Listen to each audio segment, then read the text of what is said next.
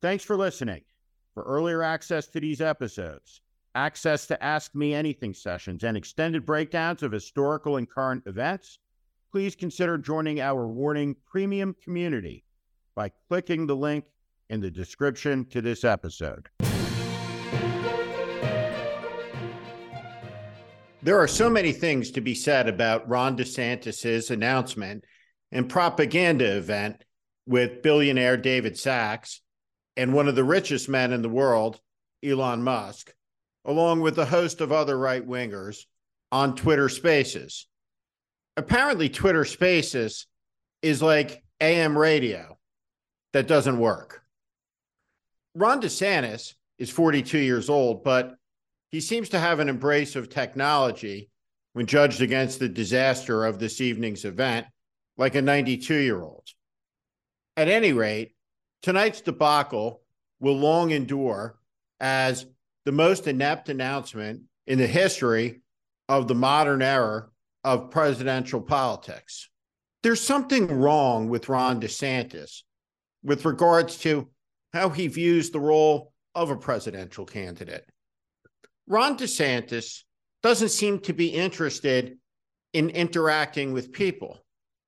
There's something old school, and by old school, I mean old school papal, as in 12th century, where you never saw the Pope. It reminds me of Emperor Hirohito during the last days of World War II. The Japanese people had never, ever seen Hirohito. They revered the emperor as a god. They had never heard his voice until they heard it for the first time on radio announcing the surrender of the Japanese empire. It seems that Ron DeSantis doesn't want the American people very much to interact with him. Watch this scene. It's really extraordinary. Here's a governor of Florida, a presidential candidate. He interacts with a voter and he wipes snot all over him. This announcement video by Ron DeSantis that prefaced the Elon Musk propaganda event is extremely peculiar. Ron DeSantis shows the American people his back. It's a sign of disrespect, but it tells us something about him. It tells us how the people around him think about him. His wife, Casey, compared him to the big guy, God, in this ludicrous ad. And now Ron DeSantis is seen walking away from us towards the American flag, around a corner, and onto a stage, always alone, away, segregated from real people. It is an odd impulse for a politician. He seems repelled by the people like no politician on the national stage since Richard Nixon. Richard Nixon was able to take political power because he was a great politician. He understood, after having lost a presidential race, how to use the medium of his era and his day to his advantage by the time his comeback was underway in 1968. Ron DeSantis doesn't seem to understand the technology of his day. But there he was with Elon Musk, the richest man in the world on any given day, and David Sacks, a lesser billionaire. David Sacks introduced him and began with an opening that sounded like the Unabomber Manifesto. It was truly extraordinary. And then on it went. A couple of hangers on who got minor roles in the propaganda event praised Elon Musk they thanked him. They thanked him for buying Twitter. They thanked him for fighting against the conspiracies that are apparently everywhere inside the mainstream media. For much of the program, it played out like a grievance session on AM morning radio. A aggrieved hosts talking about the conspiracies piling up and mounting against them. And on and on and on it went. Ron DeSantis was asked directly about Disney and his fight with them. Ron DeSantis dissembled, to say the least. The truth of the matter is, Ron DeSantis didn't like Disney criticizing Ron DeSantis's legislation, and he acted with retaliation. He punished a dissenting voice. He abused the power of his office by trying to coerce silence from a company that has every right to speak out. What he did was authoritarian, un American, and completely oppositional to the ethics and the ethos of conservative ideology that says government has no business telling the shareholder or telling a private sector business what it can and cannot do. But at the heart of this event was something more sinister. Elon Musk is the richest person in the world. And what he did was debut his preferred presidential candidate on his commercial platform, the malfunctioning Twitter Spaces, which appears to be a version of AM radio, only one that doesn't work properly. Maybe it's like early radio from the very, very early days. At any rate, it assembled a fairly meager audience compared to what Ron DeSantis would have drawn on television and engage Ron DeSantis in a discussion of their conspiracy theories and pet projects. I guess the question is what does David Sacks and Elon Musk get out of Ron DeSantis? This is a terrible look for Ron DeSantis. It makes him look weak and owned, controlled and bought and small and invisible. There's another problem with Ron DeSantis' campaign, and it's this it makes no sense whatsoever. He said at the beginning that the Republican Party was on a losing streak. Indeed, it is. Been on a losing streak 2018, 2020, 2022. I'll tell you a secret. Do you know who lost? Donald Trump lost. You know who will never, ever say that out loud? Ron DeSantis. He won't say that Donald Trump lost, but he's running saying Republicans have lost and they need a winner. Trump is running saying that he won and didn't lose. See how it works? It makes no sense. Ron DeSantis' campaign will tear itself apart before it even begins. This event tonight was ludicrous. It was a failure at an epic level. It was a farce. It was exactly what you would expect from an Elon Musk production getting involved in a presidential campaign a week or so after overt articulations of anti Semitism with his attacks on George Soros. Elon Musk has every right to do whatever it is he wants to do in the United States. It's a free country. But he's no free speech advocate. And Elon Musk doesn't care much about the future of the United States. He cares about the future of Elon Musk. That's what he cares about. And you saw it play out tonight as all those sycophants praised him, including Ron DeSantis. It's an unfortunate aspect of this moment of politics that the presidential candidate should be tattooed or be wearing the jerseys of the billionaires that sponsor them. We had one of the richest men in the world, Larry Ellison, in the front row for Tim Scott. He's apparently good for $100 million, maybe more. You have Steve Cohen, the billionaire owner of the New York Mets. He's all in for Chris Christie. And for Ron DeSantis, he's got Elon Musk, the richest man in the world. And what they did tonight was put on a show. It wasn't about accountability or freedom. The American people didn't even get to see him. All they heard were the rehearsed and prescribed questions and answers, rehearsed for days, no doubt, between a couple of billionaires talking about their associations, their whims, and their pet projects. It was an appalling spectacle. And it's one that's not going to work for Ron DeSantis in the Republican primaries ahead. Ron DeSantis will fade quickly. Tim Scott will soon be the ascendant candidate in the Republican field, moving into second place. One thing is clear after watching Ron DeSantis tonight. In the history of presidential campaigns, of which there have been many, and many, many failures, and many failures that became laughing stocks, Ron DeSantis is apparently trying for a league of his own. This was a ludicrous launch for a ludicrous campaign that no doubt will get worse by the day. Really thrilled today to be joined by an excellent member of Congress. It's lazy to say that all of Congress is rotten. That's a cynical way to look at it. There are some exemplary members of Congress that you can trust that tell you the truth, that are smart, and in fact, are precisely the type of people by personality, disposition, temperament, experience, judgment, probity, and wisdom that you want sitting in a chamber of 435 members in a nation of 330 million people doing the nation's business. There are not enough serious people in the United States Congress but that's not an issue with the person we're lucky enough to be joined by today.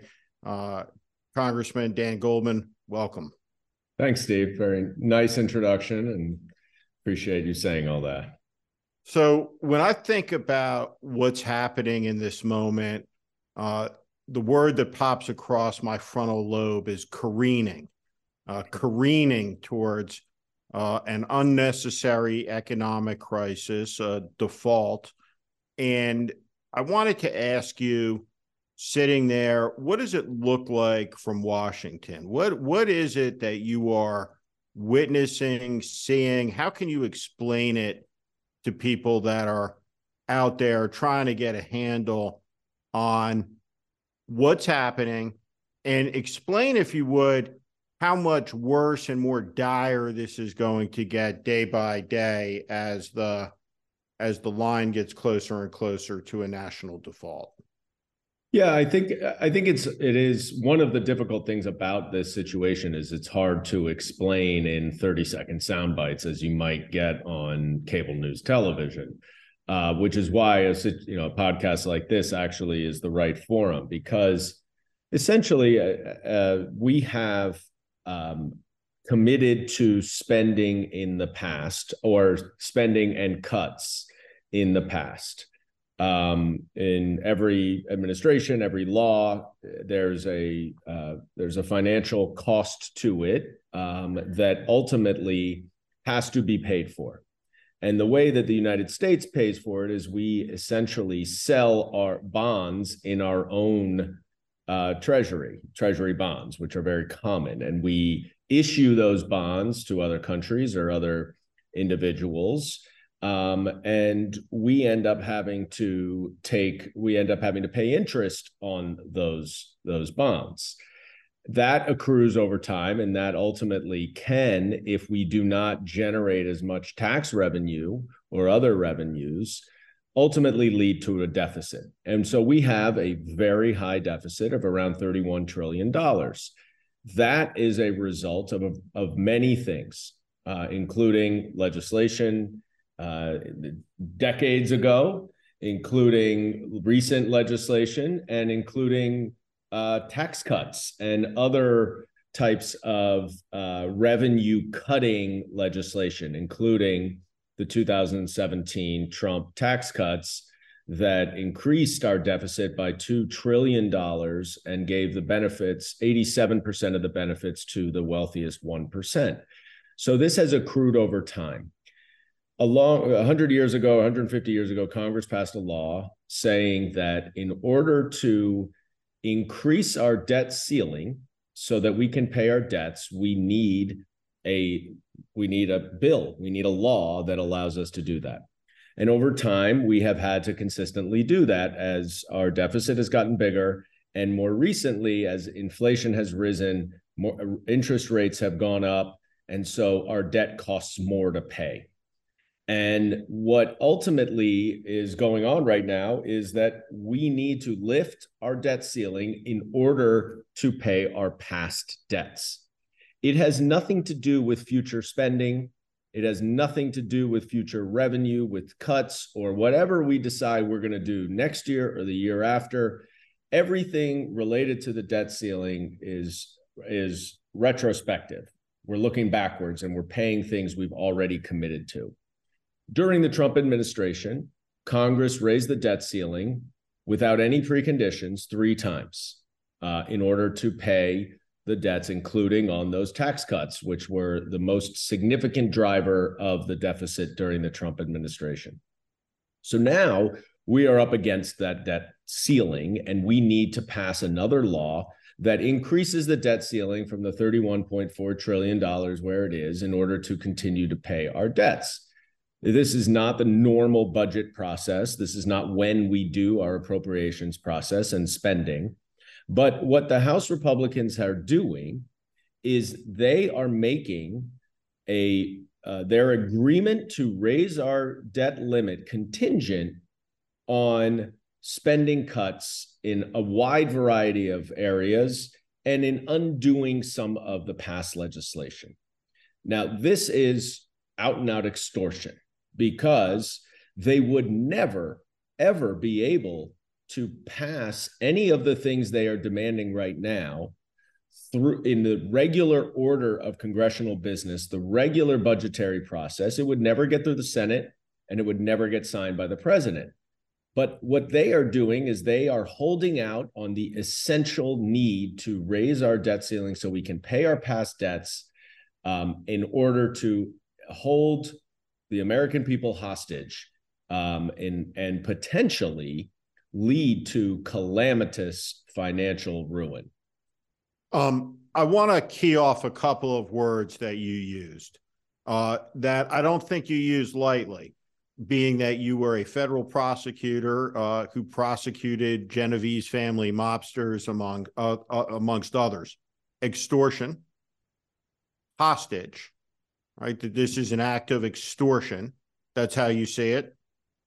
I do, and um, and, and the country and the country's been is being taken hostage by by this, and and I agree with it. I want to talk about a concept very quickly here, which is these words: the full faith and credit of the United States of America, and what that means. Now, every leader or set of leaders from the beginning of the country across both political parties has had a basic understanding of the concept that even if they were deficit and debt spenders, and certainly all of our recent presidents have been up until Trump, and then Trump spending was next level that they're that they're threatening to default on. But um, the idea that you would not pay the payments on the debt is is an extraordinary departure uh, from history in this country. You're exactly right, Steve. And and we saw in 2011 the Republicans use the same playbook uh, against President Obama. And what happened was even before we uh, reached the point of default, our bond ratings went down. Now, the United States Treasury and bonds in the United States uh, government are traditionally considered to be the most reliable investment that anyone in the world can make. And our entire economy is predicated on that full faith and credit in our Treasury Department. And in knowing, and everyone around the world knowing that the U.S. is the the economic leader around the world. Our bonds are as as pristine and prime as any in the world, and that has a massive sprawling effect on the global economy. When Moody's reduced the rating of our bonds in 2011, there was a shock wave through the economy. And that was before we even defaulted the the ruin that will come if we default on our our debts will have tremendous consequence. There are estimates, independent estimates, that that eight million Americans will lose their jobs. Um, they will we will not be able to pay uh, our our debts, which will raise interest rates, raise loan rates, raise all sorts of rates, make everything much more expensive. It will devastate a lot of businesses that uh, are uh, operate on debt, uh, it will have a catastrophic impact on not only the U.S. economy but the global economy because so much is spent on that. And the Republicans know that, and they know that the impact of this will be devastating. And Representative Matt Gaetz from Florida said the quiet part out loud yesterday to the media. And when he said, Why would we negotiate with our hostage? So this is not just me saying that they are holding the American people hostage by way of the Democrats and the president. This is them saying that because they know that Democrats generally will make sure that this calamitous ruin of a economic default of a default on our debts does not happen. And they believe that President Biden will cave because he does not want that to happen to the American people. They take no responsibility for their role in not only increasing our deficit and causing all these debts, but in the requirement and the duty that they have to pay those debts.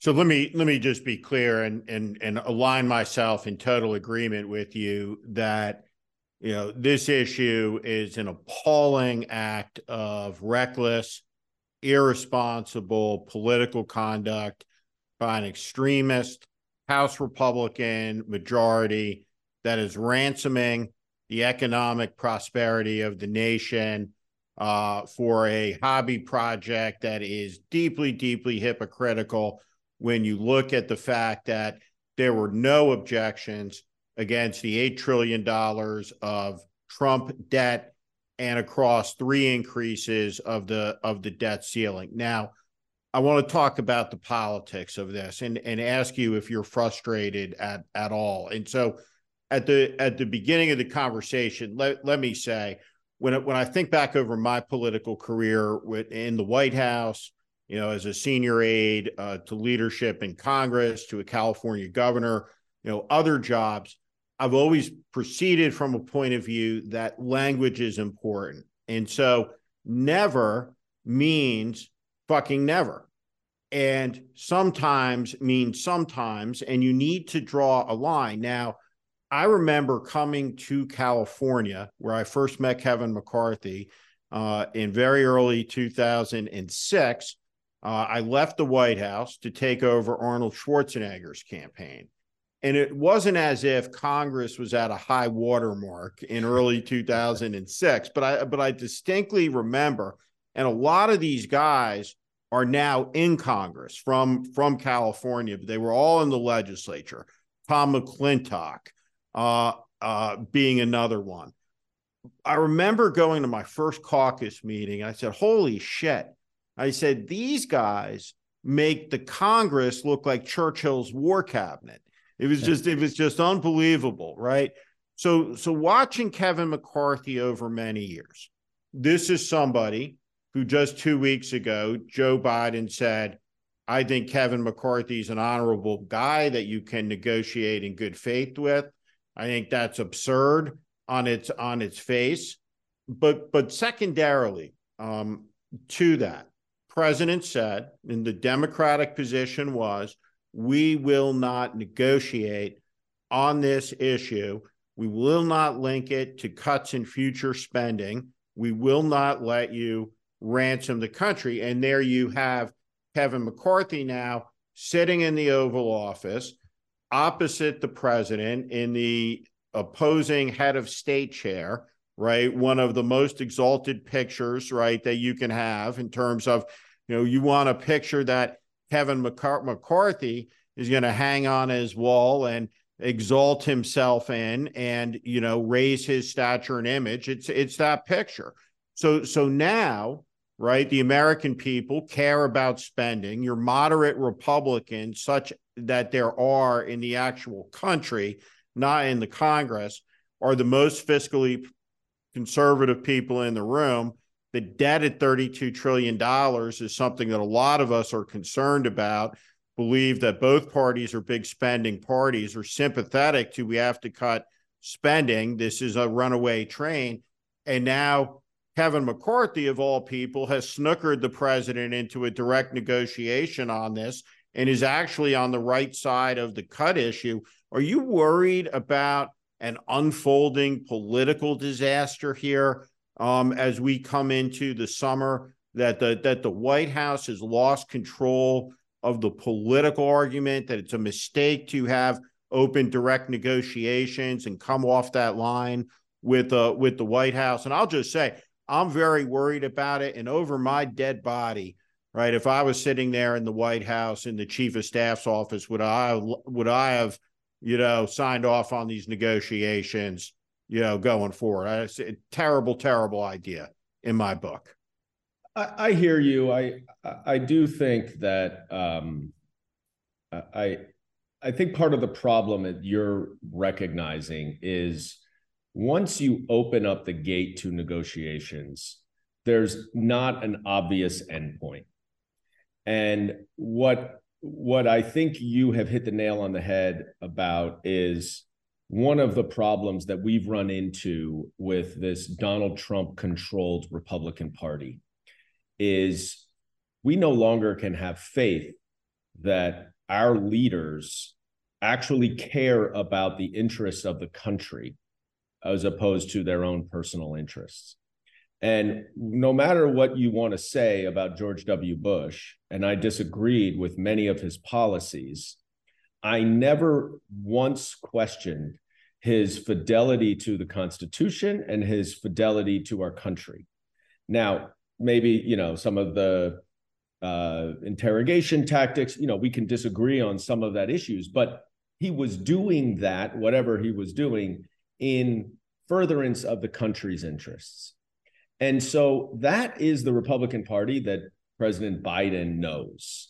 And I think he is desperately hoping that there are some remnants of that Republican Party left. I'm I've not seen it in this House Republican leader. I want to I want to I want to I want to stop you there and ask you about that. And I and I do think that you are precisely correct in analyzing that. And I think it is not a lonely view amongst many members of Congress, many people in Washington, D.C. And I guess the question I would ask is what do you attribute it to after eight years? Um, and Trump has really now been on the national stage with the birther nonsense and everything else for for a decade. What what more does anybody need to see to understand that these people mean exactly what it is that they say they mean? What do you think the disconnect is?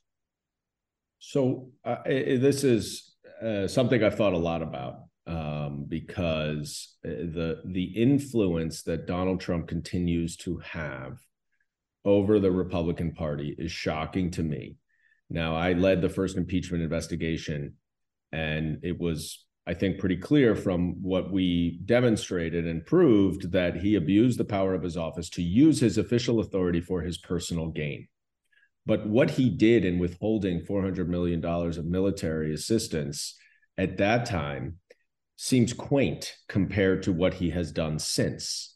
And when you see what he has done uh, post 2020 election, trying to overturn the election, inciting a violent insurrection, and you still have so many members of his party and the the leadership and control of the House Republicans um, who are still kissing his ring it is shocking. So you ask yourself why.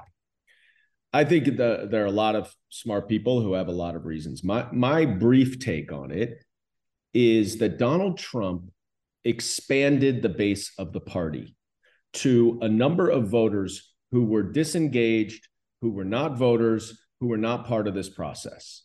And they only got engaged in the political process because of him. And they are un you know, unbreakable in their support of him. That base has, I think, expanded a little bit as the rest of the Republican Party has shrunk. So it is now a disproportionate amount of the base of the Republican Party. And there is simply a cult following of Donald Trump from those people and others that they have infected. And so even if ultimately he only has, you know, support from 25 or 30% of the Republican Party, and I think it's probably more than that at this point, he remains that's about all you need to win a a, a large uh, a multi-candidate primary. And so he continues to have control because of the following that he has and the threats that he uses as a wannabe mob boss to threaten to primary anyone who goes against him, to threaten to support anyone who doesn't agree, uh, to, uh, to support anyone opposing someone who doesn't agree with him. And essentially, he is in true, you know, Republican fashion, holding the House Republicans hostage to his whims.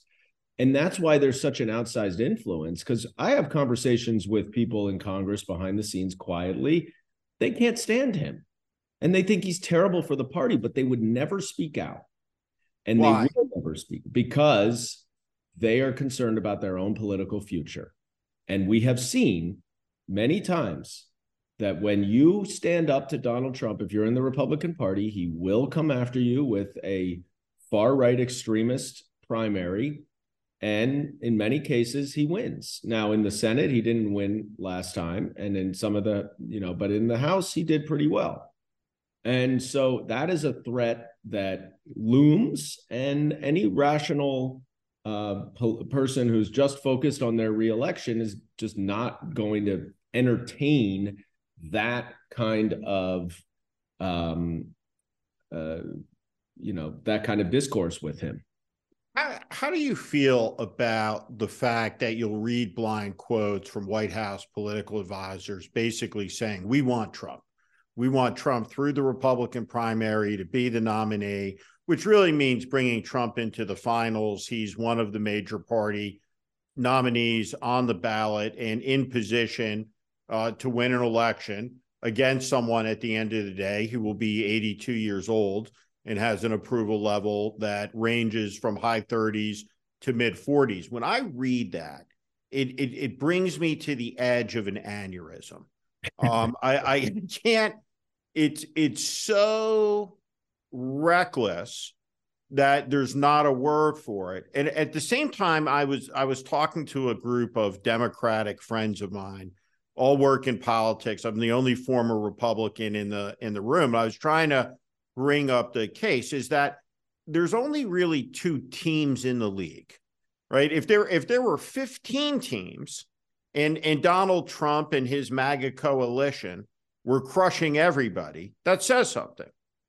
But if there's only two teams, and that's the team that you're losing to in this race, that race, it says something do you understand what the appeal is?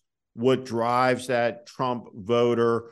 Do, do you get the 40% of the country that doesn't have $400 cash available that that's looking to deliver a fuck you to somebody and that's what i think trump is at the end of the day he's the lowest conceivable bar that's ever been because the only expectation that people have of the guy, of his supporters, is that he's going to say fuck you to someone for them. But do you do you understand or have a theory on why so many people want that fuck you delivered? And and I think that's exactly what it is. I'm not trying to be gratuitous with with the with the language. It is it, there is a seething anger certainly stoked by a billion dollar rage and, and anger industry but the but the anger is real no matter how it's how how it's come to be how justified it is and, and so I, I wanted to ask you about that and and really hear what you think about as a as a political leader is someone that I look at with with tremendous promise as a political leader what, what are we going to do about that well you just you raised two very important issues. Um, and just to address the first part of, of what you said, because I think this is really important to discuss. Um, I don't think there's any question that Joe Biden's best chance of winning the next election is against Donald Trump. And I think it would be horrible for the country for Donald Trump to be the Republican nominee. Um, we need to stamp out this authoritarian, anti democratic demagogue. Amen. Get back to focusing on conversations that are about the country's interest. And that is not what Donald Trump is.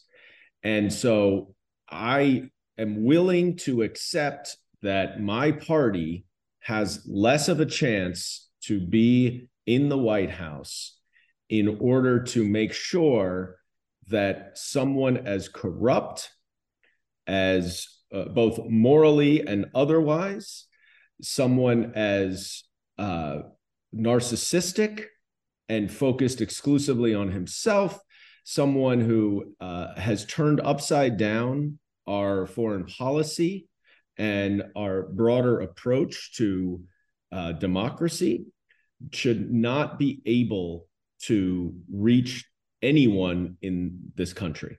Because even if he loses, his rhetoric, his views still are in the blood system of this country, and we need to eliminate that. Someone once said to me, and I think this is a good choice: if would you want Adolf Hitler on the ballot if that meant that you had a better chance of winning? No, because the chance that he would become the president is too great a risk, whatever it is. To your second point, you know, this is something that we Democrats need to do a lot more meaningful analysis because I don't think it's as simple as just saying uh, they don't the Trump supporters just don't know what they're doing. That that's that's not fair. That's not respectful, um, and that I don't think that's helpful. I think the reality is that there are a lot of people in this country who have felt like, and this has increased over time, that the government does not work for them. Government works for either themselves or the elite, so to speak, and that they're not at the table for the conversations, that people don't care about them. People are not uh, identifying or interested in what matters to them. And then there's also this feeling among many in our country where they're they're feeling like they are getting overtaken by external forces that they can't control. And what I think Donald Trump has done very successfully is he's tapped into that disengagement and that disillusionment. And he's provided people with something very different to see as part of our government and a frankness and candor that uh, many might find repulsive and appropriate, but speaks to, I think, a general view of um, a general view that you know we ought to be able to speak our mind a little bit more, and that he represents someone who, as you point out, will stand up to the establishment, uh, is not going to um, cave to special interests or is not just interested in um you know those those around him. Somehow he has even though i think he is but he has convinced people through his populism that he is there for him. And you know i i think there are there are examples of this throughout history. And one that is really worth focusing on is that there was previously an america first movement in the united states Sure was. Um, in the 1930s. And it has eerie similarities to what is going on right now. They actually were able to infiltrate Congress. Um, and I think Rachel Maddow's pad, podcast on this called Ultra really was fantastic. But this is a authoritarian playbook that he is running. And it is, it can be, and historically has been very effective. And part of what we need to do is we need to reach out to many of these disillusioned folks and talk about policies, ideas, understand what their concerns are, and directly address them. And that's something that we, we have talked a lot about here in Congress. You know, the story's documented in the Ken Burns documentary about the Holocaust, but, you know, Charles Lindbergh was Franklin Roosevelt's prin- principal antagonist through 1939, 1940. The, the movement came within one vote in Congress of, of upending the draft, of canceling the, the draft. Country would have been horribly unprepared uh, for the war that was certainly coming. Uh, Madison Square Garden, as you know, uh, filled to the rafters uh, with swastika laden George Washington banners, the the German American Bund. Uh, you have George Wallace in 1972, 1976. So this strain has always been there, and it it is asserting itself, manifesting itself. I, I have said and predicted that I think that that Tim Scott is going to be uh, soaring past Ron DeSantis into the second seed position, uh, probably by July 4th. Uh, but we'll we'll see how that goes. I just I wanted to ask you real quickly about George Santos, um, fellow New York member member of Congress. What what is the reaction to his presence in the chamber. I, I imagine knowing your your background that that seeing him must raise your blood pressure significantly to to say to say the least. And I'm I'm curious behind the scenes what what do people say about him? What do what do your Republican colleagues say about him? Are they ashamed? Are they embarrassed? Are they disgusted? What what what is the hesitation to expel the guy? Is it is there is it is it the collapse of any standard whatsoever in this in this era? What? Yeah, exactly what I said. Power is all that matters to this Republican Party. It is the only thing that matters. And when you see them willing to protect George Santos in order to preserve an extra Republican vote in a very narrow majority that they have, it tells you everything you need to know. This is a guy who not only lied about his resume, his background, his employment, um, his his you know a, a, variety of things, and now has been charged for lying on his campaign finance disclosures. And I think there will be more that comes out about his campaign finances um, that is ripe for criminal prosecution. But he used lies about 9 11, about the Holocaust, about the Pulse nightclub shooting, which is the worst LGBTQ mass shooting in, in our history.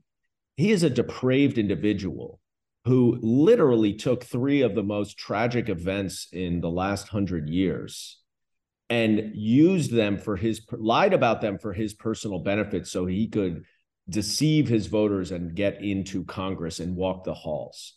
And it is whether it's criminal or not, it is despicable and depraved and it burns me up as someone who does really care about restoring the integrity to Congress and the reputation of Congress because we do need to get back to being a body that focuses on the people rather than on the individuals who may be here or our special interests and supporters and George Santos walking the same halls that I walk and voting on the same bills that I walk is offends me.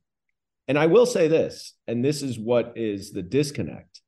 Um, the Republicans I speak to, I think they are ashamed that George Santos is there. The problem is their shame is not enough to motivate them to do anything. And that is the disconnect. Um, many of my Republican colleagues, you know, routinely make jokes about, you know, George Santos was the first one who uh, arrived on the moon, or you know, all sorts of uh, mocking of of his ridiculous lies. And but they're they're embarrassed, but they're just not going to do anything because power is more important. Perfect spot to leave it. Thank you very much, Congressman. Thanks, Steve. Really good to see you. Good to see you. Take care. Hey, thank you.